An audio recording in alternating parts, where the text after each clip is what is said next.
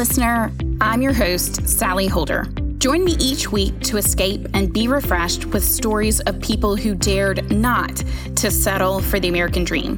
Go beyond just getting enough in life and live into a place where big dreams actually do come true. In each episode of this podcast, you'll discover why internal success is better than external success.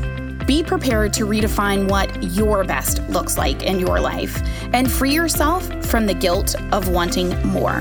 I cannot wait to get started sharing these stories with you. Okay, you guys, this is likely the most famous person I've had on the podcast thus far. I'm dying, but you likely don't even know this woman's name. Her name is Amy Mills, and she is known as the heiress of barbecue. She's the daughter of famous barbecuer Mike Mills. We'll get into all of the details about him and how he started the company later in the episode. She runs 17th Street Barbecue. She's a restaurant consultant, judge for some of the most famous Food Network shows like Chopped and Beat Bobby Flay.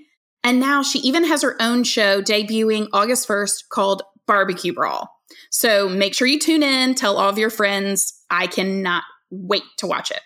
Oh, and if all that weren't enough, she's also the James Beard Award-nominated author of Peace, Love, and Barbecue, a television personality and an expert in branding, marketing, and public relations. Whew, right. She is a complete badass. Her company, On Cue Consulting, offers premier barbecue industry education, and she consults with restaurants and barbecuers worldwide. Are you really getting a sense of how amazing this woman is? I know.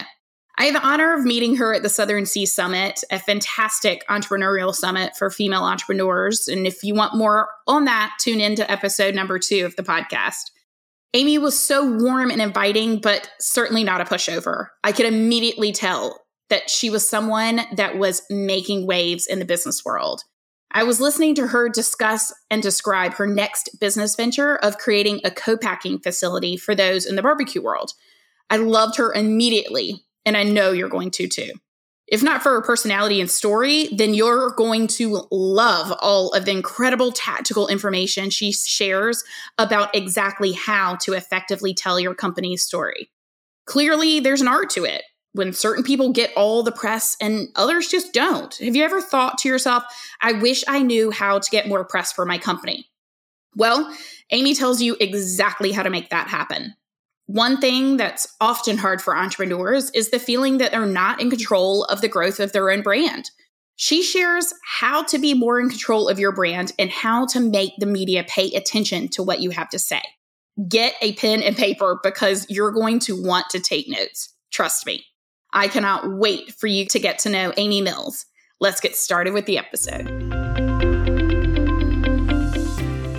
Well, hi, Amy. Welcome to the Hitting Rock Metal Podcast. Sallie, it is such a pleasure. I loved meeting you at the Southern Sea back in February, and it's just a double bonus to speak to you on your podcast, and I'm very flattered that you asked me to be part of it. Well, I've got to tell our listeners, we were hooked up at the Southern Sea for dinner one night, and I feel like it was a match made in heaven. I was absolutely blown away by your story. And you were really one of the first people I thought of when the podcast started.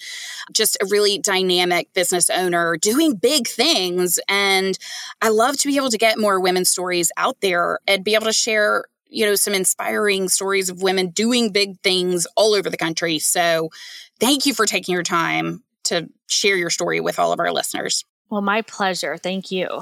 So I'll kick it off kind of the same way I always do, which is giving you an opportunity to share your story of how you got started in business, where you began, and then kind of where it led you along the way to where you ended up today.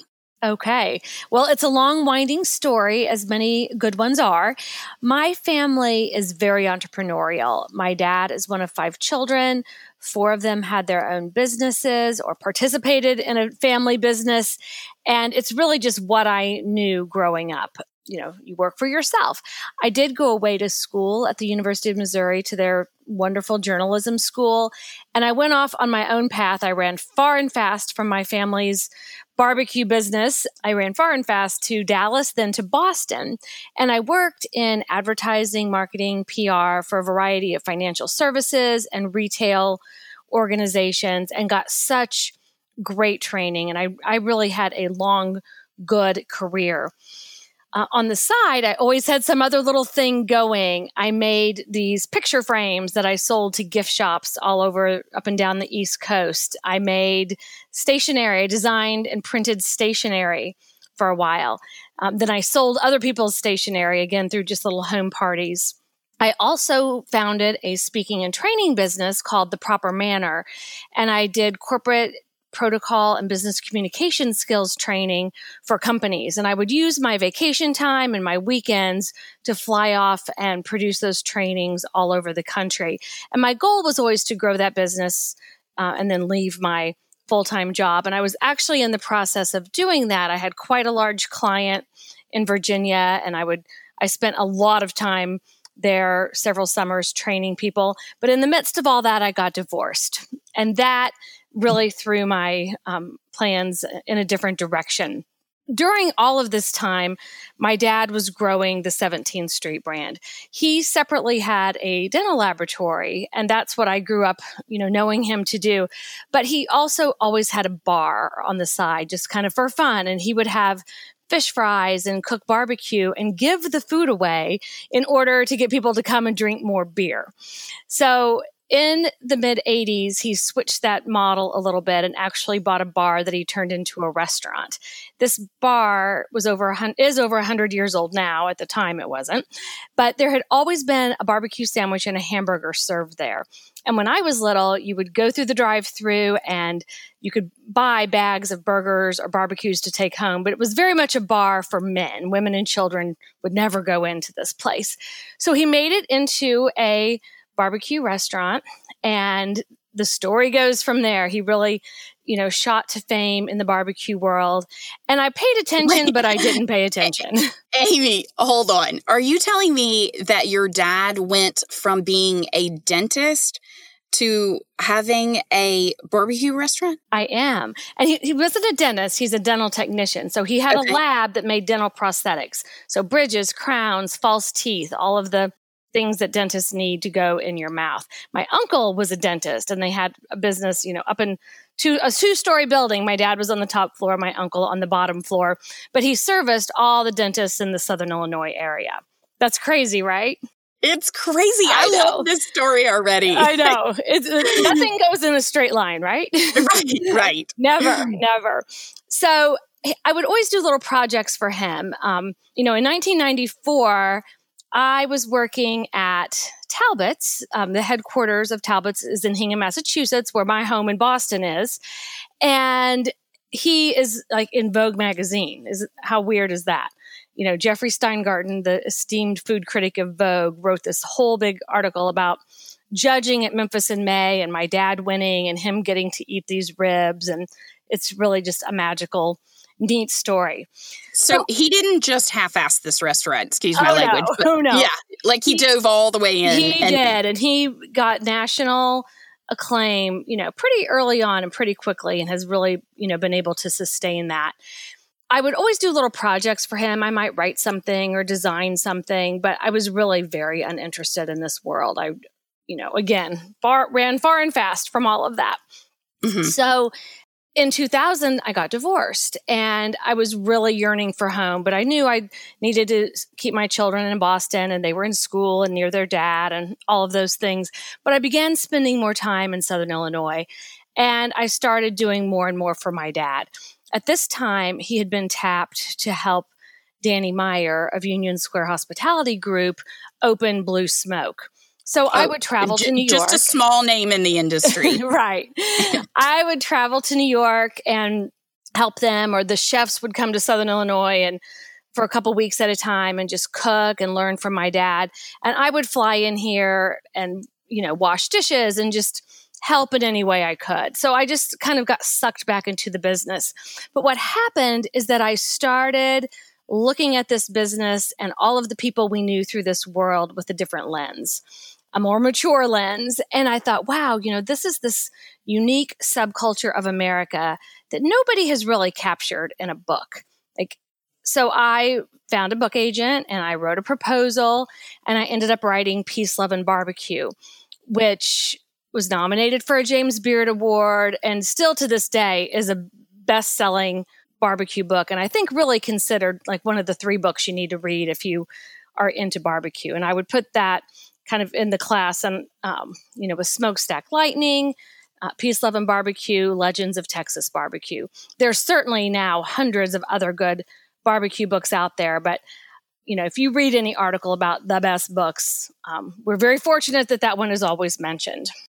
I love this. This is something I didn't even know about you, Amy. You failed to mention that you're a best-selling author when we were at dinner, I believe. And now I'm going to have to go and order Peace, Love, and Barbecue on Amazon Prime right away. Well, I have another one, too, called Praise the Lord. I have 13 years between books because I just had to come up with something new to say.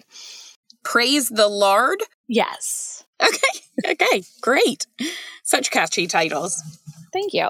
That journalism training. So all that journalism training has served me so well. And, you know, I had a career I loved, but I pivoted from that career to come back into my family business because, you know, at heart, I want my own schedule. I want to build something that's mine and ours and something I can then leave to my children. So I'm certainly glad that I did other things first, but I'm feel very fortunate to be back into this business. Yeah, I mean, I was just recording another episode and talking about the thread that always exists between our careers and how, although it doesn't seem to make quote unquote sense that, you know, advertising and barbecue go together, but at the same time, there is a deep thread because all of those skills are translatable and very useful to a barbecue brand, right? Absolutely.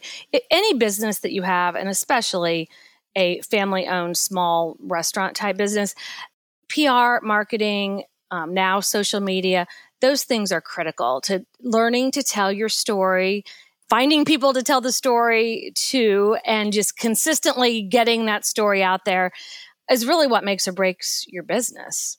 Great. What have you found? I'm just curious now. I mean, what have you found to be the most effective ways to get your company's story, 17th Street Barbecue, out there? Well, one thing listeners should know about 17th Street is that we are in the tip of Southern Illinois. We're 6 hours south of Chicago. We're closer to St. Louis, Nashville, or Memphis. And it's not an easy trek here. And yet, people come from all over the world every day to eat our barbecue. And that is because of years of press, television appearances, social media posts, articles, all of those things are just building blocks to get you to various levels in your marketing journey and in the journey of telling your story. And those are skills. The people I've met along the way and the relationships I've formed in the press have really been critical to getting that message out there. And you know, we've been fortunate to be in places where I could meet those people and then sustain the relationships. And I think that might be something people don't often do is once they have a relationship with a writer or an editor, they may not keep up with that person. And learning how to keep up with the person and not be annoying, I think there's really an art to that relationship building that needs to happen. But those contacts I've made and relationships, and even some are relationships, some are friendships, and there's definitely a difference in that. But those relationships have just come again and again, been so fruitful to me because, of course, the writers and the editors move around, and then they can bring your story. They think of you, they can bring your story to a whole new audience. Oh, I love that tip. So, you know, being a small business owner myself, and I know that so many of our listeners are, what would you say are the best ways to be able to begin that process of building those relationships? Well, number one, whenever I'm interviewed, I always, anymore, it's usually on the phone or sometimes it's just via email and you're writing back and forth, but always a follow-up. Often when I'm interviewed on the phone, I'll hang up and I'll think about three things I should have said. So I will always follow up with an email and I'll say, you know, I forgot to tell you this, this, and this. And I write those thoughts as sentences or paragraphs that that person can copy and paste right into a story. I want them to have to do as little as possible to tell my story. So any press release we send, any media alert, any questions I answer when somebody has a questionnaire that they send me for their story or their blog or whatever, I write it just how I want them to print it. And they love that. They love not having to take the time to edit what I'm doing, and it's very easy to copy and paste. So as much work as you can do for someone, they so appreciate that. And they also appreciate hearing from you when you have a different take on things. You know, I've developed a relationship with an editor at Bloomberg, and that person used to be at Food and Wine, now Bloomberg. And so now she's writing more business-oriented stories. So I'm the person she thinks of when beef prices are high or pork prices are going crazy or something unique is happening on the business side of things. It's not so much like, this is about your food, but it's about the business of running a restaurant. And I think lots of people just are, you just want your restaurant out there, right? Or your business to be out there in the news. But when you start being viewed as an expert and you can appeal to other publications too, that adds a whole new dimension to your story and to your credibility. So well said. And I think that that's an area that a lot of people neglect. I've heard it referred to before by people in the industry as newsjacking. So taking some, relevant story that refers to their industry and being able to write about it from their perspective or their point of view, and then being able to send that out to people in the industry to print as well. Exactly. There are so many facets to every story. You can say, here's my wonderful pork sandwich, and then you can talk about the price of pork, and then you can talk about the equipment it took to produce the pork. And all of a sudden, you've got three different angles on that story, and they're all interesting and relevant to some person. That is fascinating. So what if there's a small business owner that's listening right now that says, well, I just don't have any contacts in the publishing world at all right now. Where would I even start to get to know someone that I could write to? The most important thing I stress is to start local. So we all want that national publicity. But at the end of the day, it's the local people day in, day out who are keeping your business afloat. So you really need to saturate your local market also. And getting to know the person at the local paper, the local radio stations, and the local television stations is really key. What's also key to know is that especially the television people, they change about every 2 years. Those producers and reporters come to small town America, cut their teeth, and then they move to the next level of market. So you're constantly looking at your media list, which you need to develop, and you develop that just by calling the switchboard at any of these places and saying, who's the person who comes out and covers stories like XYZ? And they will happily connect you to that person. You can leave a voicemail, you can get an email, and then you just start politely calling them, emailing them, inviting them in to taste something. Food is the calling card for sure. So you have something if you're in the food world to give them. But if not, you'll have to come up with some other hook or some other interesting reason to meet you. It might be taking them out for coffee to hear about what you're doing. For you, Sallie, maybe it's inviting somebody to come and listen to a conference that you're producing or an event or a meeting, or sitting in if you have a friend who would be amenable to this on a coaching session, or just really giving them a glimpse of your world, but also having a hook and something of interest for them to write about. They're not going to meet you and think, oh, here's a story we can do. You need to say, I want to do a story about XYZ. Would this be something of interest to you? It's such a great tip. I mean, it goes back to the one that you gave before, which is make the work easy for them and, go in with an intention already set. And that's incredibly helpful. And it sounds like makes it much more likely for you to be able to get the press that you want. Exactly. And then another huge tip is just to be the first to follow up. So if somebody writes to me and, wants an interview, I am going to try to be on it. Right. The first person to respond is usually the person they talk to because they just don't have time to chase lots of people down. And in that, I would also have a Dropbox with photos that are most requested. So people want a headshot, they want a picture of the restaurant, and they want a picture of food. So all of those are readily available to get right out to somebody when they need those things. Oh, I love that tip as well. Just go ahead and have that prepared and on the ready when you're going to go ahead and go through this process of starting to kind of pitch yourself to press. Exactly. So smart. And then, of course, making sure that things like your social media are all really up to date, because more and more now, people are just lifting right off Instagram photos to use in articles, especially online. Interesting. Who knew? I know. Exactly. I did not. I know. I've seen lots of things and I'm like, how did they get that? And you look a little more closely and you're like, oh, that came from Instagram. Fascinating. So going back to your story, you've now transitioned into the family business. And what exactly was your role there? I really started long distance. So again, most of my time back in Boston, but doing marketing, social media, PR, writing the book, all of those things I could do long distance. And as long as you have a computer and FedEx and a cell phone, you can pretty much work from anywhere doing those sorts of tasks. So I did lots of that there. And luckily, was also close to New York. So I could be in New York and go to an event and continue to meet people and just have a presence for us in New York. And that was so helpful rather than having to travel from Southern Illinois.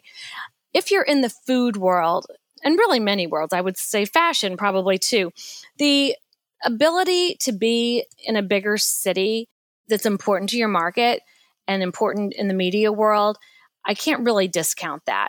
That's where I met the people. We were fortunate to have helped Union Square Hospitality and Blue Smoke put together the Big Apple Barbecue Block Party, which last year was the 16th year, and it went on hiatus this year, but 16 years is a really long time.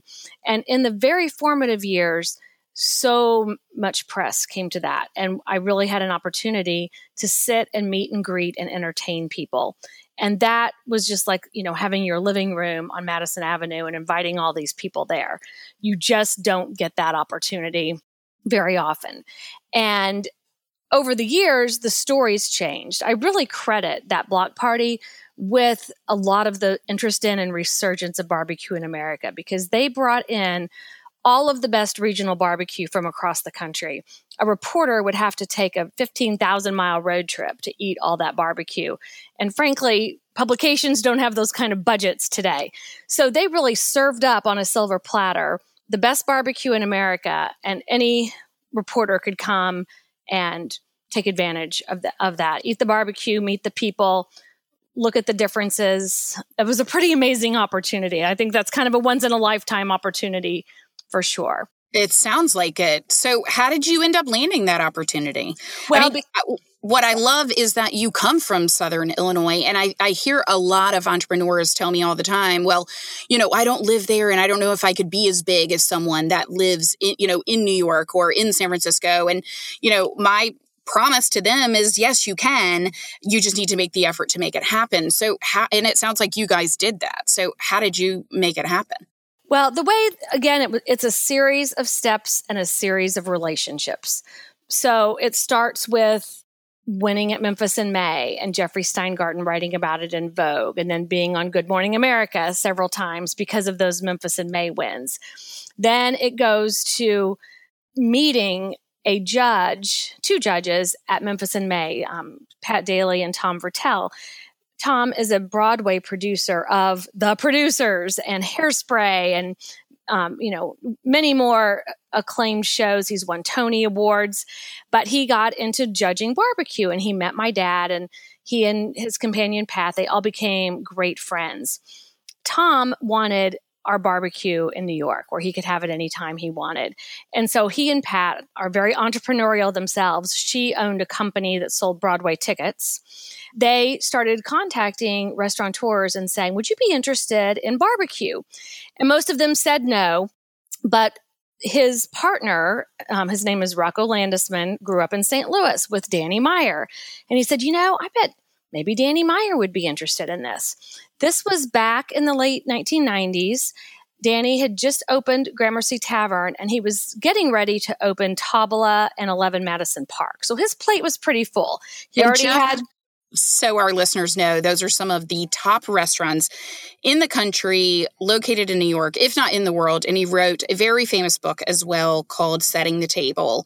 And so he's extremely well known in the, not only in the food world, but now as well, you know, in the business world for his tips on running really well-run establishments. So, okay. And as an aside, I think that book is applicable to any business. It absolutely is a fabulous business book. And let's not forget that he's the founder of Shake Shack. So yes. He's, and now 20 plus restaurants. So this was, you know, early-ish in his career. But Tom had Danny over. They had put a Cardinals game on. Danny is a major Cardinals baseball fan. We shipped in some ribs and he ate the ribs and he was like, wow, this is really interesting. If these taste this good, frozen and reheated, I wonder what it tastes like at the source. And so he brought two of his, a chef and one of his partners came on a road trip and showed up unannounced and ate the food. And after they determined they liked it, they asked to talk to my dad and the seed was planted. My dad took them back at our pit to our pits and was showing them the ribs coming off. And he tore a rib open and there's like a little puff of blue smoke that comes out. And my dad said, look at that blue smoke that comes out if the rib is perfect and just at that perfect time. And they looked at each other and they're like, that's it. That's the name of our restaurant. So that was about a 3-year journey then in putting that restaurant together. But that relationship, you know, then went on to help form the block party. And when they first started Blue Smoke, they really were eviscerated in the press. People didn't quite understand it. They were trying to talk barbecue in many different dialects. Barbecue is a very personal thing. If you ever read barbecue reviews or hear somebody vehemently tell you that the barbecue they love is the best barbecue, you know the passion behind that culture and behind that food. So they decided to have this. That. It is funny. They're very passionate about it. Having gone to school in Nashville, I can tell you people argue about Memphis barbecue versus Texas barbecue. It's crazy. So. Absolutely. And to each person, that barbecue is their favorite. The barbecue you cut your teeth on is what is the benchmark for you. So if you can come in second or third to that benchmark, you're doing really good. You're doing a good job. But when they were having trouble with this press, they decided to have a block party and they invited their 4 famous friends to come in and they wanted people to understand, like, here is some good regional barbecue.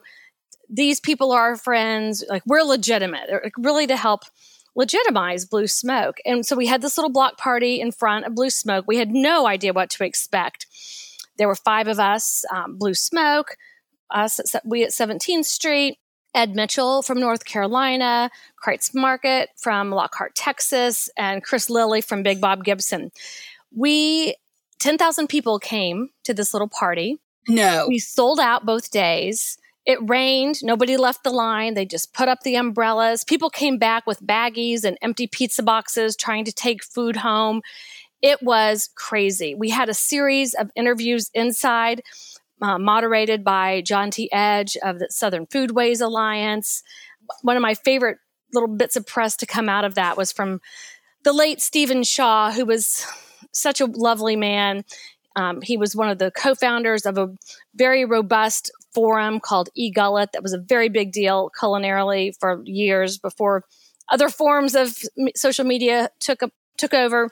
But he wrote something to the effect that there's so much important in the culture of America in the basement of Blue Smoke today. And if that building were taken out, it would be a far larger loss to America than if they took out the State House or something to that effect. But just, you know, the treasure that are these men who make up this wonderful subculture of America. It sounds like he incorporated more of what you're stressing here today, which is that storytelling. You know, he painted a beautiful picture for people to be able to equate the value that was in, you know, represented there that day. And it did such a beautiful job of it, obviously. Exactly. And I really think that was the first time some people in the larger media world were like, oh, barbecue, like this is a thing. And it's, you know, much more of a thing than we thought. Calvin Trillin famously wrote about Arthur Bryant's in Playboy in the late 70s, and he said, Arthur Bryant's is the best restaurant in America. not barbecue, but just the best restaurant. And he meant that. He's a Kansas City boy, and that's like a touchstone of his youth and, you know, something he looked forward to every time he visited. But barbecue really didn't start getting a lot more attention, I think, until more media were aware of barbecue, more major mainstream media were aware of barbecue as a whole. And I really feel like that started with Blue Smoke and Danny Meyer shining that spotlight on it. And then the larger formation of this block party, which kept morphing to a bigger and bigger thing. And it always was a fundraiser. That first year, the money was given to jazz at Lincoln Center. And then in later years, as Danny became involved in the restoration of Madison Square Park, the money went to the Madison Square Park Conservancy. Well, you give the credit to Blue Smoke, but it sounds like it very much was also your dad, which is incredible because in today's day and age, I absolutely think of barbecue as this powerhouse kind of industry that sits alone and separate from, you know, the food industry, you know, is one. And then you've got your barbecue industry. Right. I mean, it is a food group. Barbecue is a food group. I think as any daughter, I think my daddy hung the moon. And so I'm always I think every daughter thinks that. And I, you know, try to be conscious of, you know, what I give credit to. But, you know, his nickname is the legend. And he's the most humble person you would ever meet. He never brags on himself or anything. But I can say that I very much attribute a lot of what's happening in American barbecue to him and to things that we've done here at 17th Street. But what I love about that too is what you said earlier is it seems that, you know, they really had an uphill battle that they were facing and, you know, negative press and all sorts, you know, it had not yet had its notoriety that it does today, obviously. And yet he continued on and they doubled down by creating this, you know, community event rather than leaning out, which is what a lot of entrepreneurs do. They begin to doubt when the negative press comes or people, you know, just aren't attaching themselves to the story that you're telling. They assume that either the story's wrong or people don't care about it. And oftentimes I find it's not that they simply haven't had enough time yet to evolve into the story that you're telling. And what's so beautiful is he just never wavered from that. That is such a good point, and I love that you bring that up. And I think that the story was really being written. So you have all these disparate barbecue things happening, and I really think like we were some of the first people who had barbecue friends across the country. For years in Texas, the barbecue people did not meet or mingle. I remember, you know, some people, they would be 30 miles apart. I was friends with these people, but they had never met. That has changed so much, the culture of barbecue and all of us getting together and telling this story and really educating people. This was a forum for education that there are different dialects. There are different meats. There are different woods. There are different methods of cooking, and it's all good. There's no one best barbecue. I always like to say it's like Hollywood and there's an A-list, but there is so much good barbecue out there. Well, I've got to ask, are there many women in this industry other than yourself? Funny you should ask. There are women, and women, I think, tend to play support roles. I think there are some who are getting to be more at the forefront. And it's a little bit of an uphill battle. There's, you know, I feel like I am absolutely treated with respect, but there are times when you just have to grit your teeth and roll on. I get lots of, you know, can you ask your dad this question, blah, blah, blah, when I could perfectly well answer that question. Right. And, you know, and that's just something women face in every industry. I'll never forget. Lots of head patting. Exactly. Oh, yes. But it used to really bother me, and now it really doesn't bother me that much because I just put my head down and do the work, and the work ends up speaking for itself. Absolutely. I mean, when you're proud of what you do, you don't need that external recognition from them to tell you you're good at what you do. You already know it. Right. Right. Absolutely. Before we get into the meat of the episode, I had to share something really exciting with you. Are you feeling frustrated with where you are or wondering, how do I get where I want to go in my career? I have created something just for you. It's a quiz with 10 quick questions to help you figure out your next steps. All you have to do is go to SallieHolder.com, that's SallieHolder.com, and take the quiz, and you will immediately get results on what your next steps should be. Share your results with me directly or tag me on Instagram. It is the perfect place to get started. All right, now back to the episode.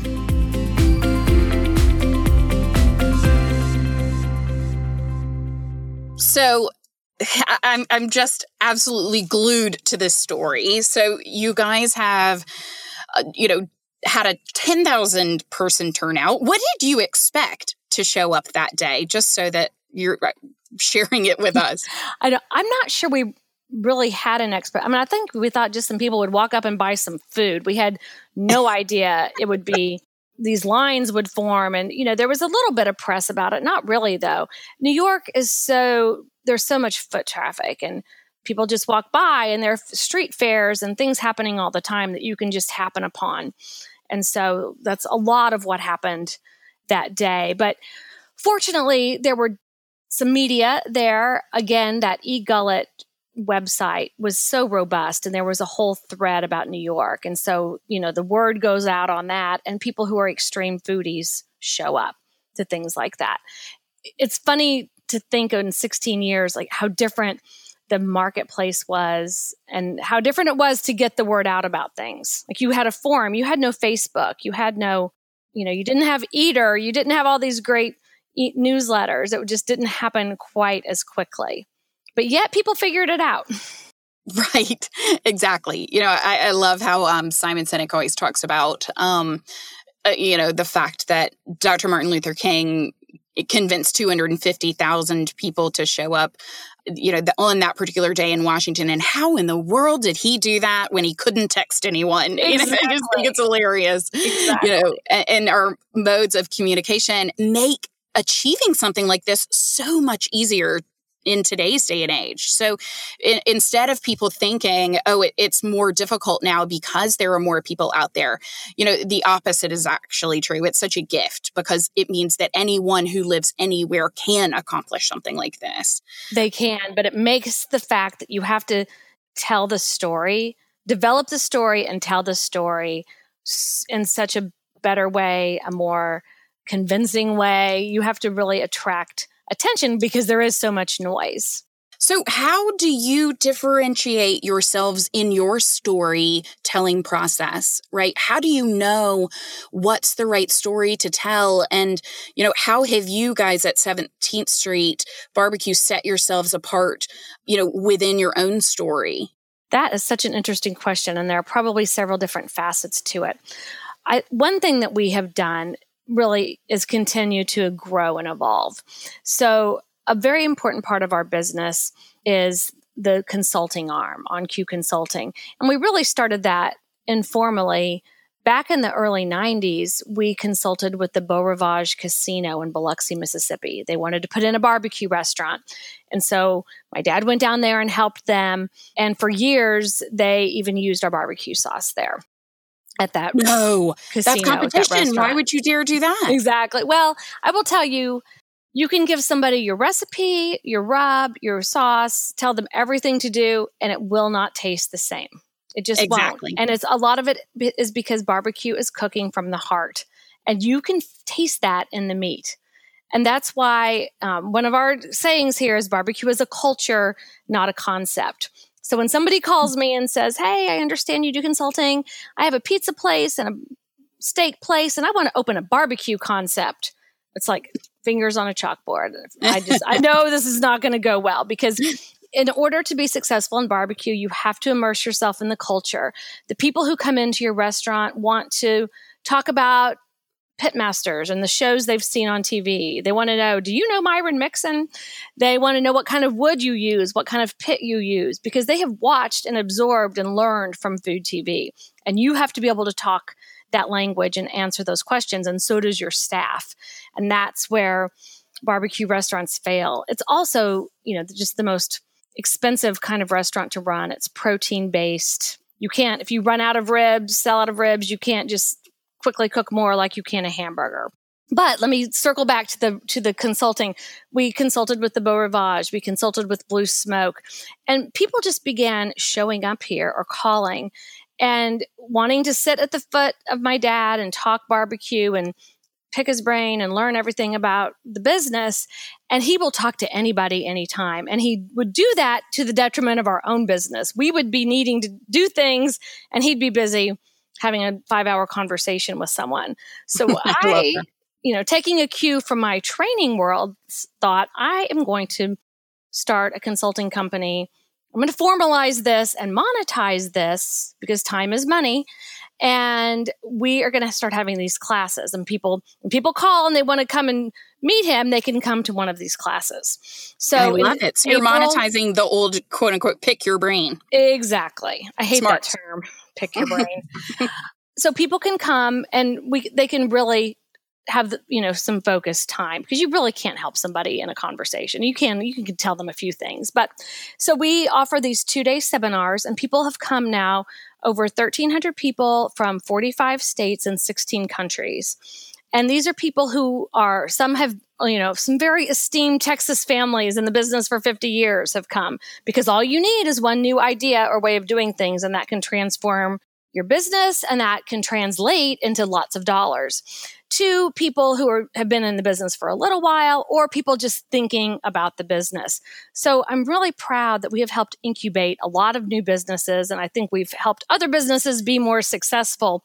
People have come again and again to these classes. They bring their staff, team building, outings. There really is no other professional barbecue education out there. There are lots of competition classes and cooking classes. They're all great, but none that really focus on here's how you operate a business. It's so smart too, because what I'm hearing is you're fostering growth in your own industry too, and simultaneously continuing to make yourself the expert. Right. So that puts you on a different level as well, because you continue to rise in the esteem of other people, and you continue to be an expert, and you just are looked at, with a different lens, and that you have a different set of skills to offer. Yeah, brilliant. So, and how did that become a big part of your story? Well, so we started off with this business of barbecue class, and then people wanted more information about catering. So then I developed a seminar that's 2 days of catering. And then I had this idea that I wanted to talk about whole hogs, and whole hog barbecue catering is a very Carolina thing, as you know, being a South Carolinian, but it's something that there's not much money in whole hogs. And for years, people would call us and want us to do a whole hog event for them. And we would steer them away from that because, it's not very cost effective for the person buying those kinds of caterings. And definitely wasn't a great money maker for us. Like, we had to charge a lot of money to make those things happen. It wasn't a great value.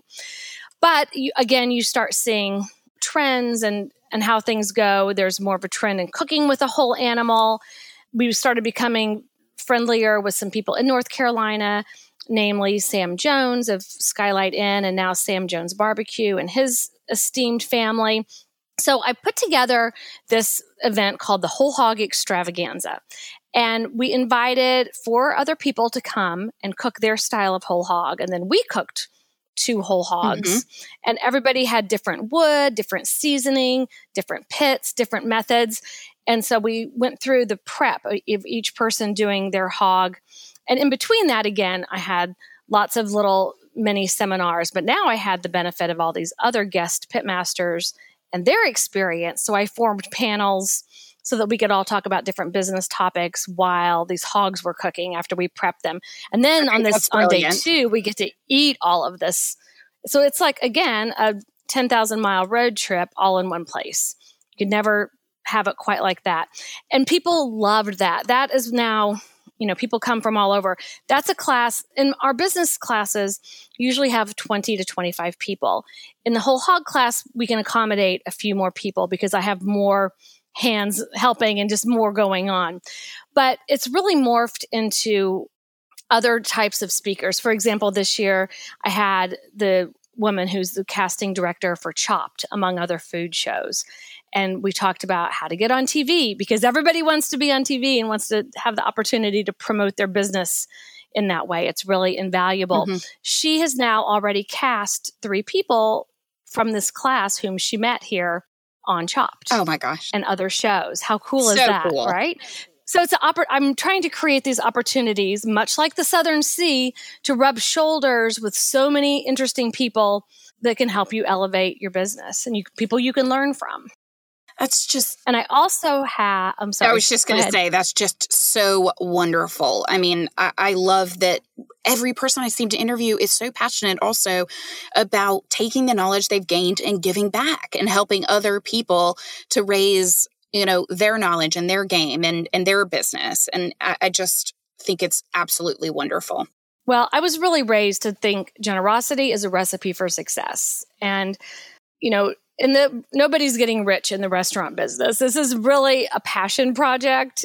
You're certainly able to make a good living, but it's definitely not something that you're going to retire on or kick back and not work very hard day in, day out. You have to be passionate about this industry to really be in it and to thrive and survive. But the more you can help others, you know, it's the whole rising tide lifts all ships. We're all in this together, and there is plenty for everybody. And I think once you get past that feeling that you have to hold all the knowledge in and you can't tell anybody your secrets, the more you give away, the more space you create in your brain and in your life for new things and new ideas. It's really funny how it works, and you just have to let go in order to reap those blessings and reap those benefits. Absolutely. And probably you're sharing so much more of your story in that process too, to kind of bring this theme around, is that when you're more open, you're likely more often talking about what differentiates your business and not afraid to, you know, share more of exactly what makes you and unique. And oftentimes I find people who are afraid to share their story tend to, you know, not be as great about getting their story out there because they're so worried about the competition. Right. And another interesting aspect of this of On Cue is that what we mostly share are our mistakes. I mean, you learn so much more about how to do things from somebody's mistake than you do from their success. And those series of mistakes are what led to the success. So we really try to help people make new and different mistakes and learn from the ones we made. So we were telling you, we already did all this. Don't do that. Go off and make your own mistake, because you will. We continue to make them every day. But that's how you learn. Like, any successful story is just built on steps and steps of mistakes and working around and how did I get here? Yeah. What I love is you being willing to admit that mistakes are still made, because, you know, with this tremendous success and, you know, all the acclaim that 17th Street Barbecue has received, and you as well, you tend to, as an outsider, believe that mistakes are no longer made, right? That you guys are just then perfect and you ride off into the sunset and everything is just genius and lucrative and wonderful. And I wish you could see my face right now, because I'm laughing so hard. If only, right. If only. So do you want to share maybe one mistake that you've made along the way that might be universally understood by our listeners? I would say the biggest mistakes we have made revolve around people. And there are lots of sayings, you know, be slow to hire and quick to fire. And we are, you know, unlike little bunny Fufu, who only got 3 chances, we give 10 chances sometimes. Sometimes you just need that body to be there, even though you know they're making a mistake. But we have definitely kept people on longer than we should have, not nipped certain behaviors in the bud when we should have, because you're going too fast, you need the body, you're afraid to have the confrontation. You know, you don't know the whole story. There's so many things that happen. But really, if I could go back and do anything differently, I would make a lot of those mistakes over and over, but I would definitely have a handle on the people in a better way. And for sure. You would let go of some of them maybe earlier on, right? way earlier on. Okay. I love hearing that. It's, I mean, from my 10 years of practicing labor and employment law and advising employers, large and small, on hiring and firing practices, I can absolutely attest to what you're saying, that there are very few situations where you regret the termination that you know is inevitable. Yes. I have a dear friend who sadly passed away earlier this year, Rick Schmidt from Kreuz Market in Lockhart, Texas. And he was on the board also, in addition to owning a very esteemed legendary barbecue place, he was on the board of his local electric company.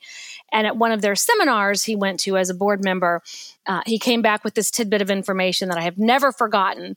And that is, you know, within 2 weeks if somebody is going to work out, and it usually takes 2 years to get rid of the person.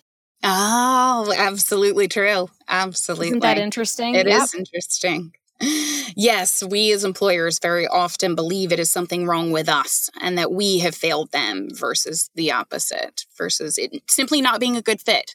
So I'm always telling employers, you know, instead of believing that, releasing them is giving them the opportunity to find what is a good fit. And you hanging on to them for a longer period of time actually robs them of their opportunity to find that good fit even earlier. Absolutely. Yeah. So you have obviously evolved and grown in amazing ways and done this, you know, beautiful job of sharing your growth with other companies. And I believe now you have grown in a new way. So I definitely want to make sure our listeners hear about your latest growth project, if you will. And what is that? Absolutely. So we have 2 restaurants. We have an event facility, a catering kitchen, a mail order operation, the consulting arm of our company. I've written 2 books. We have a lot going on here. And in order to continue to grow, you still have to have more avenues of growth. And we really do not want to have any more restaurants. We have learned that having a restaurant that's too far away from us just does not work very well. We had a restaurant outside of St. Louis, an hour and a half away. We couldn't get there as often as we needed to. And we never did a great job of instilling our culture in that restaurant. We would send people, homegrown people there and move them there to be the manager. They would want to come home. We would hire locally, and those people didn't quite drink the Kool-Aid or understand our culture. And it just did not work out very well. So we don't really want to have another restaurant.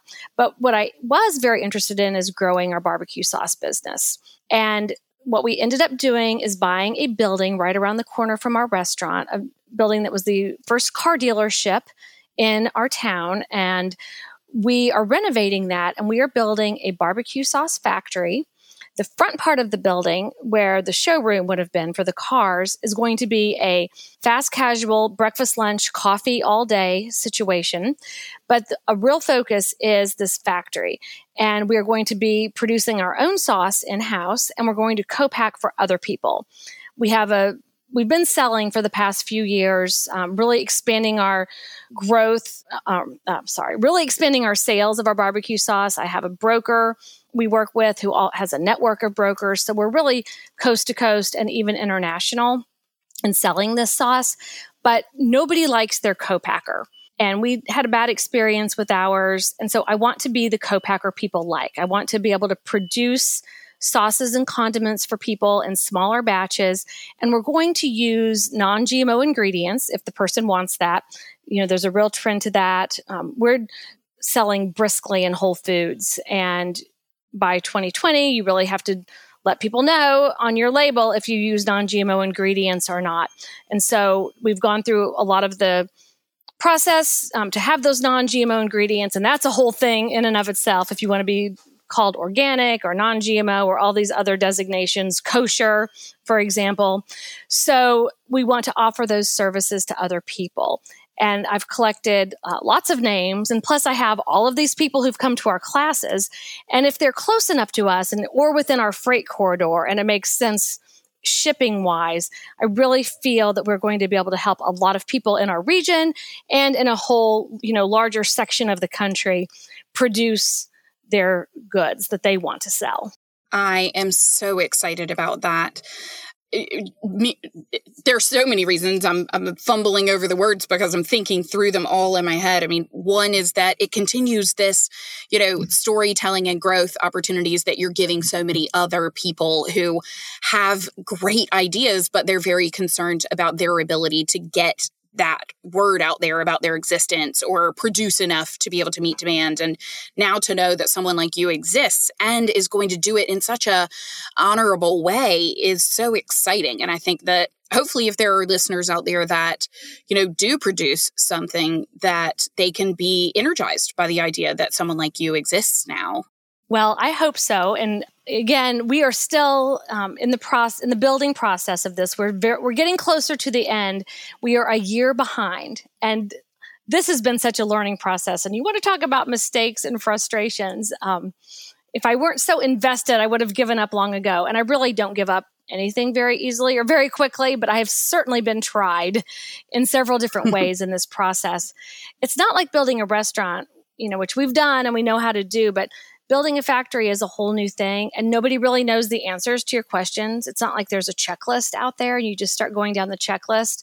And I have been led down so many, you know, dark alleys and on so many wild goose chases trying to get information from the government, from the local authorities, from anybody. It's really been trying, to say the least, but I'm really hopeful that by the fall we are up and running. Our equipment is actually being, you know, palleted and trucked to us this week. So we're near the end, and I'm super excited about it. Well, congratulations to you. I'm Thank you. In awe of all that you've done and accomplished in this industry, and the impact that you and your family have had on this industry is monumental. And it's so exciting to get to hear more from a woman in the industry who's made such a big impact. So I'm very curious, though, as we kind of wrap this up, about what is your 30-second commercial when someone says, Amy Mills, what do you do? Oh, my gosh. Now you've really put me on the spot. I don't know that I have a quick answer for that. Tell us your story, which is the 30-second commercial. My story is that I am the third generation in a family barbecue business, and I am carrying on a legacy of just a really rich, you know, heritage and tradition of something that is near and dear to my family. And I am taking it into the next century and running this business and all facets of it. I love it for many reasons, but you connect to the personal aspects of it. You describe your why in there. And then lastly, you own it, which is fantastic. And I love that you will not shy away from that ownership and desire to, you know, be the forefront of the business and the brand going forward. So good for you. Well done. Well done. Thank you. One thing I didn't say, and this could maybe be inserted at the beginning, I don't know, but, you know, while I lived in Boston for all of these years and raised my family there, then began working, you know, back and forth at 17th Street, I still have a home in Boston, but I really am in Southern Illinois now 99% of the time. My dad has had some health issues in the past few years, and increasingly I took on more and more of the business, but really since all of those things happened, I've been running the business. And in any business like this, you know, when people think, oh my gosh, Mike Mills isn't there, the barbecue tastes different now. Well, he hasn't been here or been doing that for the past several years, and I don't think people have noticed. And it's not something that we trumpet or talk about too much because he does come to work every day, and he's here in the building. But the day-to-day running of it has, you know, the torch has been passed. And I don't talk about those things because I just want it to be a continuum. And, you know, nobody needs to know all your business all the time. But you know, I'm really proud. I'm honored to have the opportunity to be here and to take this over. You know, I helped build it for the past 19 years. So it's not as though I was just never here and I came back into it, but it's also a real privilege to be able to be here and take care of him. And had my children been younger or any of this had happened in a different time in my life, things might be very different, but it's really been the best possible situation. And so here we are. Yeah. Timing is everything, right? Absolutely. Well, congratulations to you on all that you have done and accomplished. I always love to give our guests an opportunity to tell our listeners exactly how they can get involved with you, buy some of your barbecue, maybe even come to one of your courses because they want to start their own barbecue business. So share that with us quickly. Okay. We have classes 3 times a year. So the next one will be in October. So you could come to that if you're in the profession. We have all kinds of events people can come and participate in. We have our 32nd annual Praise the Lord Murfreesboro Barbecue Cook-Off coming up in September, the 19th through the 21st. And there's a steak cook-off component of that as well. We travel across the country doing events. We just got back from Chicago. We will be in St. Simon's Island in early October, cooking at Firebox. We will be at the Kentucky State Barbecue Festival in Danville, Kentucky, right after Labor Day. And then all throughout August through Labor Day, we will be at 2 different Illinois state fairs. You can also catch me on a couple of TV things that are very exciting and happening this month. There's a show called Fire Masters that I filmed in Canada for Food Network, and that has been picked up by the Cooking Channel in the United States, and that airs on Saturday nights. I'm only on a few episodes of that. I think I have 1 more coming up soon, and then I have 4 more next season. Fun. I'm definitely adding that to my DR. Yeah. I have a new show coming out next Thursday, August 1st. With Bobby Flay and Michael Simon. It's called Barbecue Brawl. And I'm one of the judges on that with 2 of my great barbecue friends, Mo Cason and Chris Lilly. And some of the competitors are people I know, and some are people I'm just getting to know. And it is going to be a great, fun show. And then I have another pilot I shot that I don't have an air date for yet or too much information yet, but I'll be putting that out on social media and in our newsletter for people to be able to watch that. And then also this fall, I will be a guest judge on an episode of Beat Bobby Flay. No. Yes. Oh, gosh. Amy, you have got to share that with us as well. This is tremendously exciting. It sounds like you're getting many, many more opportunities to share your story about 17th Street Barbecue in huge ways. So congratulations. Thank you. And obviously, you can also buy our barbecue sauces at grocery stores nationwide. So if you can't do any of those other things, you can still get a taste of it, via mail order from us or at your own local store. And is it called 17th Street Barbecue Sauce? It is. Okay, great. I will be investing in some today. Cannot wait. Well, send me your address and I'll send you some. Oh, even better. Yeah.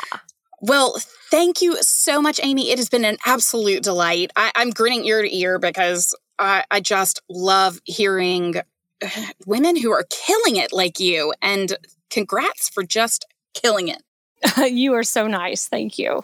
I just have to say, I loved meeting you and hearing your story. I'm so fascinated by your coaching and all the things you do. And I can't wait to learn more from you and be in the audience in one of your session someday. Well, you are sweet. I really appreciate it. Hopefully, we will collaborate soon. I hope so. Thanks so much for listening to the Hitting Rock Metal podcast. I'm your host, Sallie Holder.